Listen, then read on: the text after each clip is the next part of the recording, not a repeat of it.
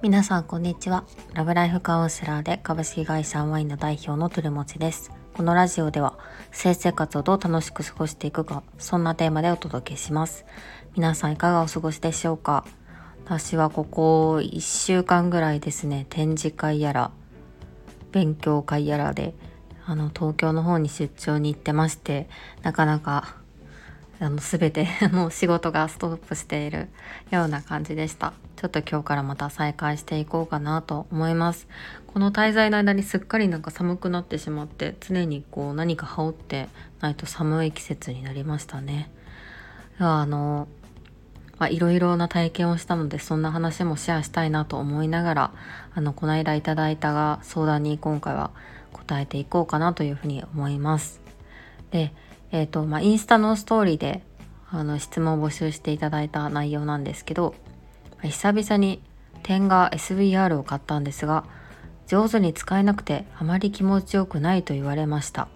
気持ちよくできる、うまくできる方法はありますか？ち,、ま、ちなみにおもちゃ初心者ですという風にいただいてて、あの、えっと、いただいた質問は女性からで、パートナーは男性側で、えーと、あまり気持ちよくないというふうに言われたっていうことなんですが、まあ、なかなかそれは最初から2人とも気持ちいいというのはなかなか贅沢なあの話だと思っていてまあまあまあ難しいんじゃないかなと思っています。なぜかというと、まあ、個人の感じ方はそれぞれだし、まあ、グッズとその人の相性もあると思うのでいろいろ試していけたらいいと思うんですけどやっぱり安い買い物ではないのでなんか自分が興奮するっていうポイントと、まあ、相手が興奮するポイントももちろん違うので、まあ、もしかしたらこうそのパートナーにとってはグッズそのものが、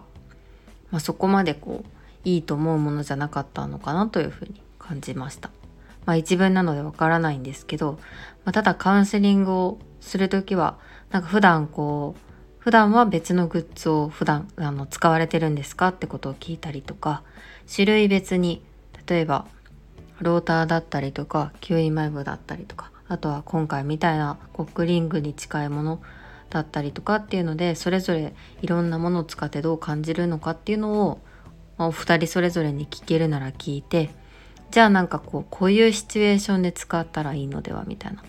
なんかこういうグッズがいいのじゃないのかなっていうのを2人に合った使い方を提案させてもらうこともあります。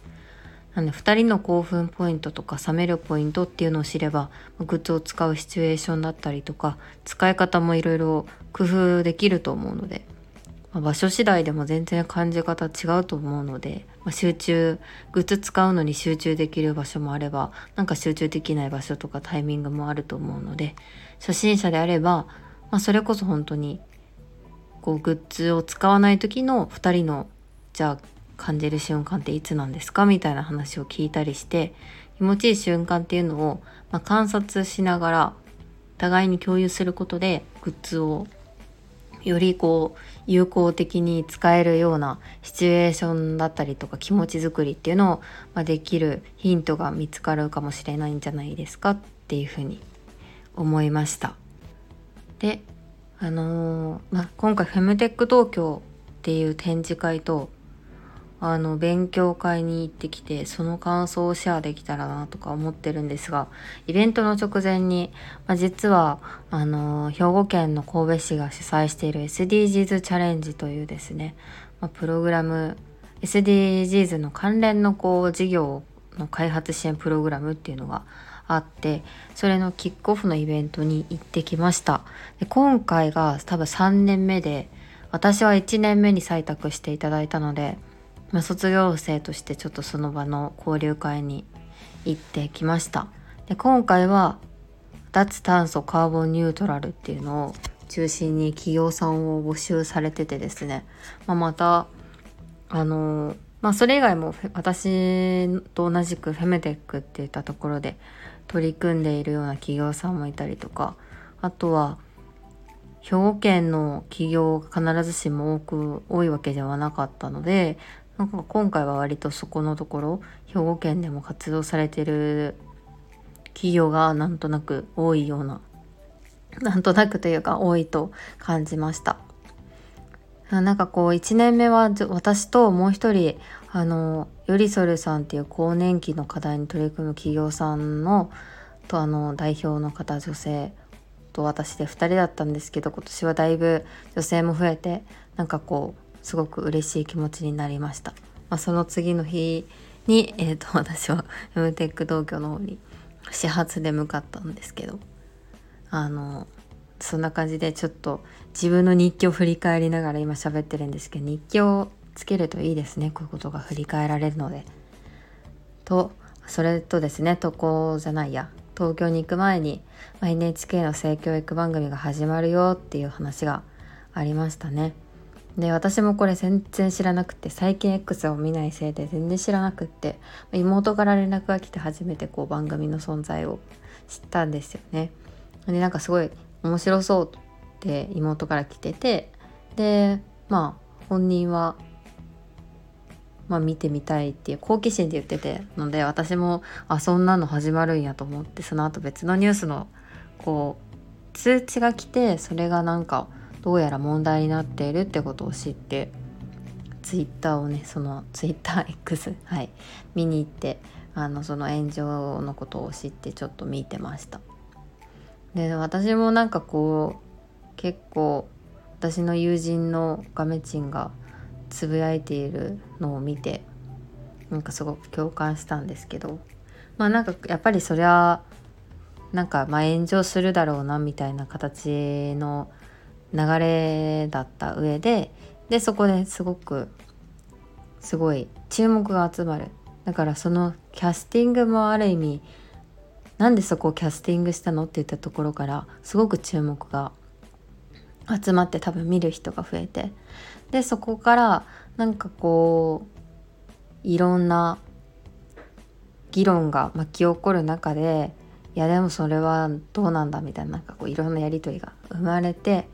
でやっぱりその発信者キャスティングの側も、まあ、その炎上を見て、まあ、自分自身で感じることだったりとかあると思うんですよね。で性に関することだから、まあ、なんか決して過去許されないであろう発言とかがあった上でじゃあなんかこれからどういうふうにそこに向き合っていくのかみたいな、まあ、話があってっていうことの流れが多分一通りあるんじゃないかっていうとそうじゃあそこに私は興味があるっていう話を彼女がしていて私もすごく共感したんですよね。だから結構その絶対そのキャスティングが炎上するっていうのはなんかまあそれはそうだよねみたいなところがあってじゃあその先にどういうふうに変わっていくんだろうっていうその流れが私もすごく興味がありました。で、まあ、なんか番組の内容の記事もちらっと見たんですけど、まあ、なんか性教育とかに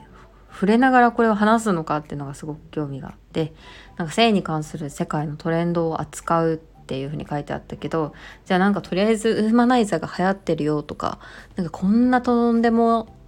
一見とんでも系のなんかグッズがあるよみたいな文化があるよって話した時にじゃあそれが何で存在するのかとか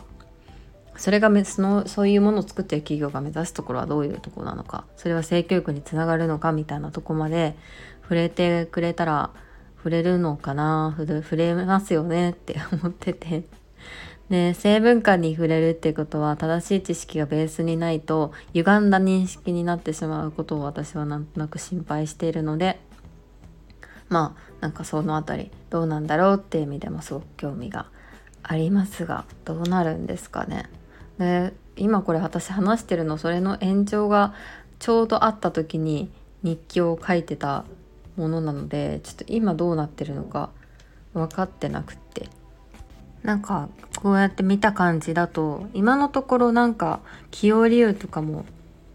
NHK が発表してないみたいなので、まあ、何かしら狙いがあるのかなと 思ってます。17日に放送っぽいのでちょっと気になってますね。これは是非みんなでチェックしたいなというふうに思います。ではちょっといろいろごちゃごちゃ言いながら今回話してた感じがするんですが、ここまで聞いていただきありがとうございました。あ、今週末はですね、フィンドムナイトという、あの、レズビアン風俗のティアラさんと指につける用のゴムを作られているフィンドムさんとのコラボイベントに呼んでいただいているので、そちらもぜひ、あの、詳細ご覧いただけたら嬉しいです。では、また明日。